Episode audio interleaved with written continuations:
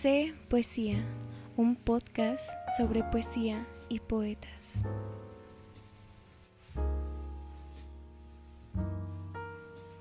Ritual para leer a Olga Orozco por Natalia Mariposa.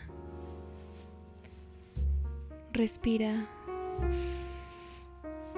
Abre el corazón. Apacigua el escepticismo. Toma un espejo. Mírate. Sonríete. Hazte muecas. Juega. Baja la mirada a tus pies. Lee en voz alta. Estos son mis dos pies, mi error de nacimiento, mi condena visible a volver a caer una vez más bajo las implacables ruedas del zodiaco, si no logran volar. No son bases del templo ni piedras del hogar, apenas mis dos pies, anfibios, enigmáticos, remotos como dos serafines mutilados por la desgarradura del camino. Son mis pies para el paso, paso a paso sobre todos los muertos, remontando la muerte con punta y con talón, cautivos en la jaula de esta noche que debo atravesar y corre junto a mí. Pies sobre brasas, pies sobre cuchillos, marcados por el hierro de las diez mandamientos, de mártires anónimos tenaces en partir, dispuestos a golpear en las cerradas puertas del planeta y a dejar su señal de polvo y de obediencia como una huella más, apenas descifrable entre los remolinos que barren el umbral, pies dueños de la tierra, pies de horizonte que huye, pulidos como joyas al aliento del sol y al roce del guijarro, dos pródigos radiantes royendo mi porvenir en los huesos del presente dispersando al pasar los rastros de este reino prometido, que cambia de lugar y se escurre debajo de la hierba a medida que avanzo. Qué instrumentos inaptos para salir y para entrar, y ninguna evidencia, ningún sello de predestinación bajo mis pies. Después de tantos viajes a la misma frontera, nada más que este abismo entre los dos esta ausencia inminente que me arrebata siempre hacia adelante y este soplo de encuentro y desencuentro sobre cada pisada. Condición prodigiosa y miserable, he caído en la trampa de estos pies, como un rehén del cielo o del infierno que me interroga en vano por su especie, que no entiende sus huesos ni su piel, ni esta perseverancia de coleóptero solo, ni este tam con que se le convoca a un eterno retorno. ¿Y a dónde va este ser inmenso, legendario, increíble, que despliega su vivo laberinto como una pesadilla, aquí, todavía de pie, sobre dos fugitivos delirios de la espuma, debajo del diluvio? Respira. Exhala.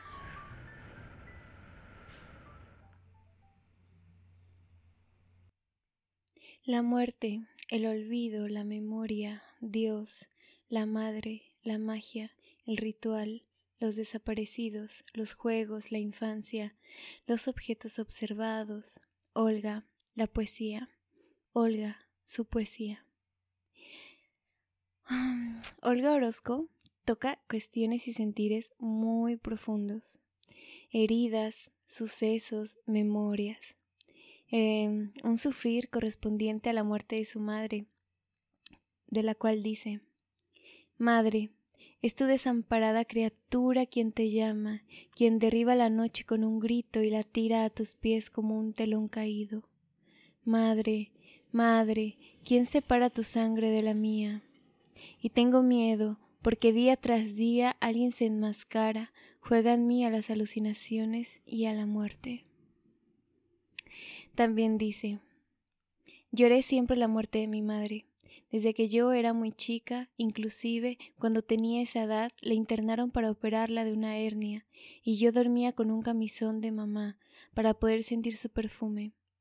Y lloraba todas las noches como si fuera a morir, y durante mucho tiempo yo me despertaba llorando por la posible muerte de mamá. murió tantísimo después. Es como si toda la vida hubiera estado llorando la muerte de ella.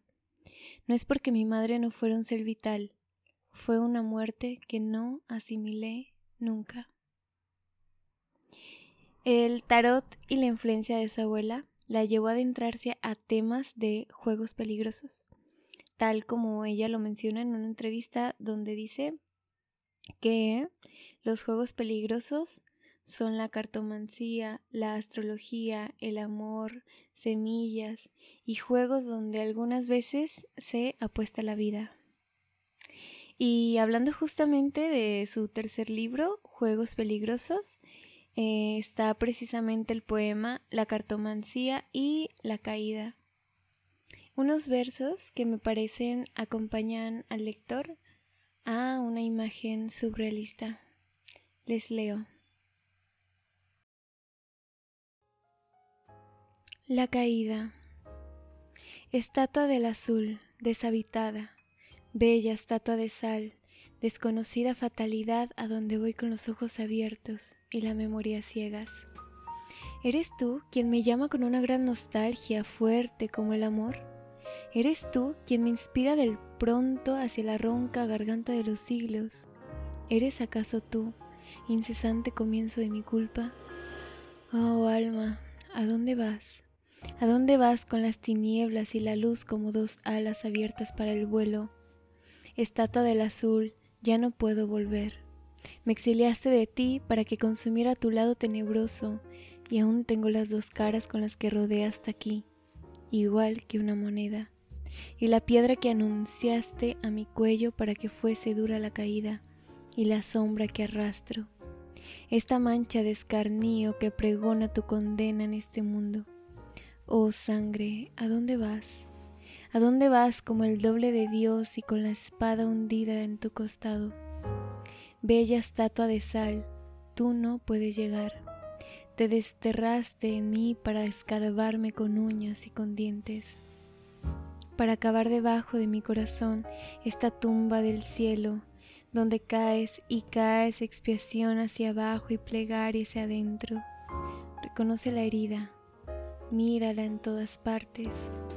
Él es la desgarradura con que habitas en todo cuanto miro, el paraíso roto, la señal del exilio que te lleva a partir y a volver a nacer en este mismo oficio de tinieblas, la morada de paso para el crimen, el pecado de muerte que te convierte en juez, en mártir y en verdugo, hasta que se desprenda en negro polvo la mascarilla última, esa que te recubre con la cara del hombre, Oh Dios, mitad de Dios, cautiva de Dios mismo. ¿Quién llama cuando llamo? ¿Quién? ¿Quién pide socorro desde todas partes? Hay aquí una escalera, una sola escalera, sin tinieblas, para el día tercero.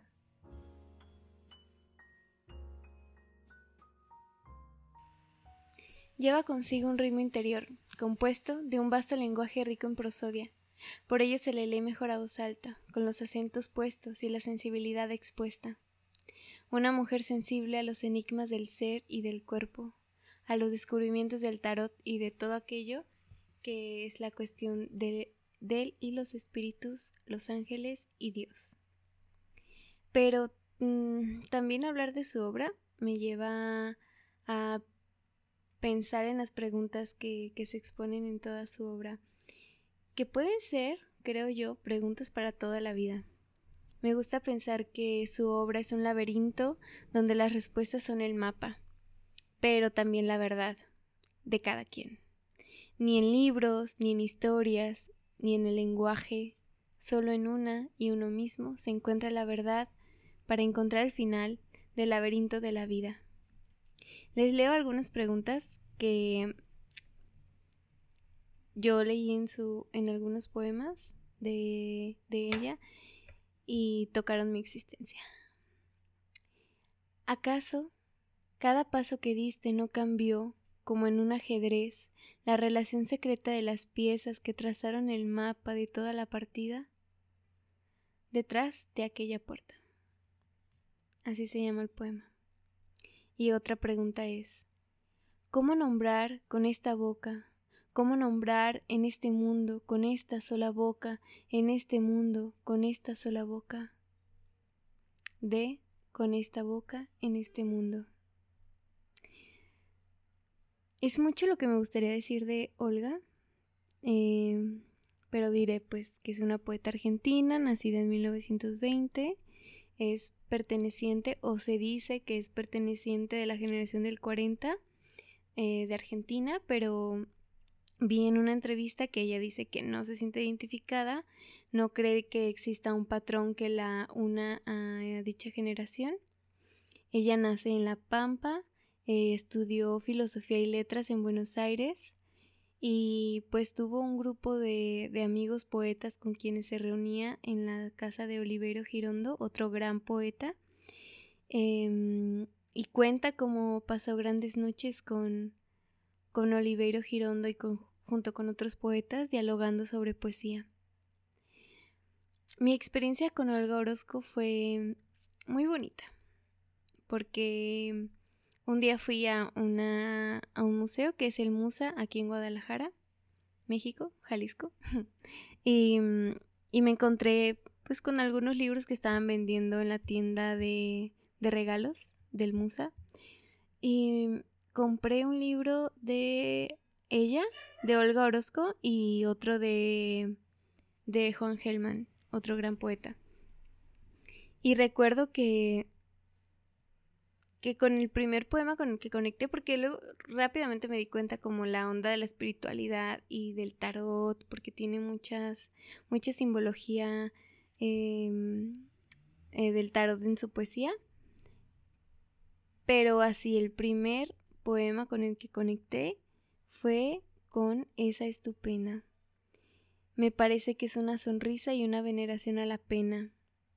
Me encanta leerlo cuando me siento triste o cuando hay algo que me acongoja.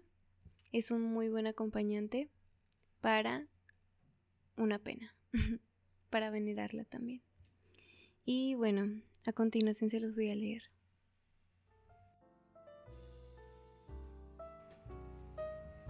Esa es tu pena. Tiene la forma de un cristal de nieve que no podría existir si no existieras. Y el perfume del viento que acarició el plumaje de los amás amaneceres que no vuelven. Colócala a la altura de tus ojos y mira cómo irradia con un fulgor azul de fondo de leyenda, o rojizo como vitral de insomnio ensangrentado por el adiós de los amantes, o dorado semejante a un letárgico brebaje que sorbrieron los ángeles. Si observas a trasluz, verás pasar el mundo rodando en una lágrima. Al respirar, exhala la preciosa nostalgia que te envuelve, un baú entretejido de perdón y lamentos que te convierte en reina del reverso del cielo. Cuando le soplas, crece como si devorara la íntima sustancia de una llama y se retrae como ciertas flores y la rosa cualquier sombra extranjera. No la dejes caer ni la sometas al hambre ni al veneno. Solo conseguiría la multiplicación, un erial, la bastarda maleza en vez del olvido, porque tu pena es única, indeleble y tiñe de imposible cuanto miras. No hallarás otra igual, aunque te internes bajo un sol cruel entre columnas rotas aunque te asuma el mármol a las puertas de un nuevo paraíso prometido. No permitas entonces que a solas la disuelva la costumbre. No la gastes con nadie. Apriétala contra tu corazón, igual que a una reliquia salvada del naufragio. Sepúltala en tu pecho hasta el final, hasta la empuñadura. Escuchaste Sé Poesía, un podcast sobre poesía y poetas. Síguenos en nuestras redes sociales cpoesia.tumblr.com y cpoesía en Instagram.